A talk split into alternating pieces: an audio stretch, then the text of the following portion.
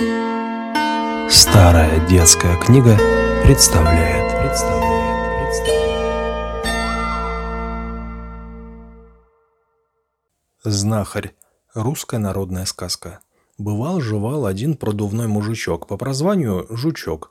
Украл он раз у бабы холстину и спрятал в солому, а сам давай повсюду хвастать, что выражить мастер. Пришла к нему баба и просит погадать. Жучок спрашивает, а что за труды дашь?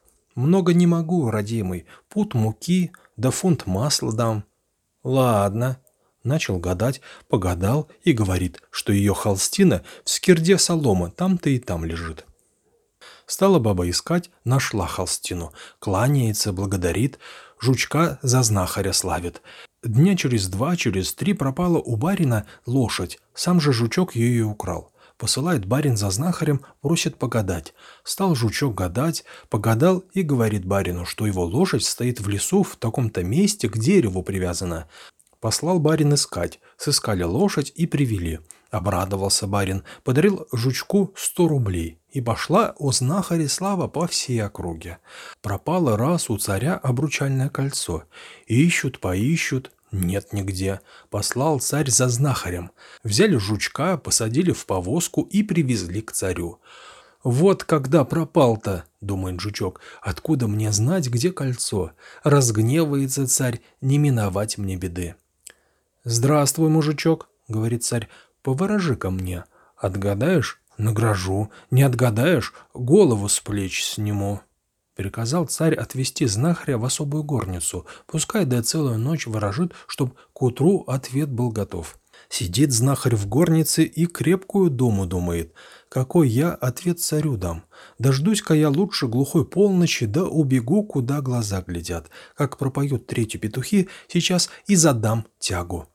А кольцо-то царское стащили трое. Лакей, кучер да повар.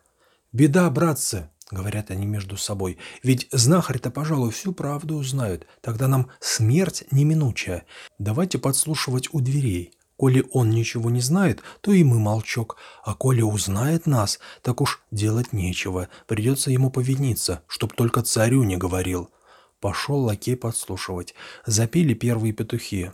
«Слава богу», — говорит жучок, — «вот и первый, только бы второго и третьего дождаться».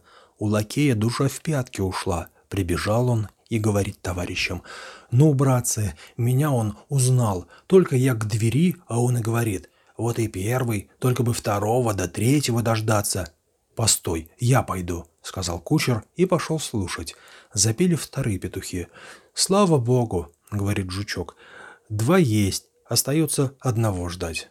Перепугался кучер, воротился сам не свой. «Теперь я пойду», — говорит повар. «Если и в третий раз узнает, придется повиниться ему».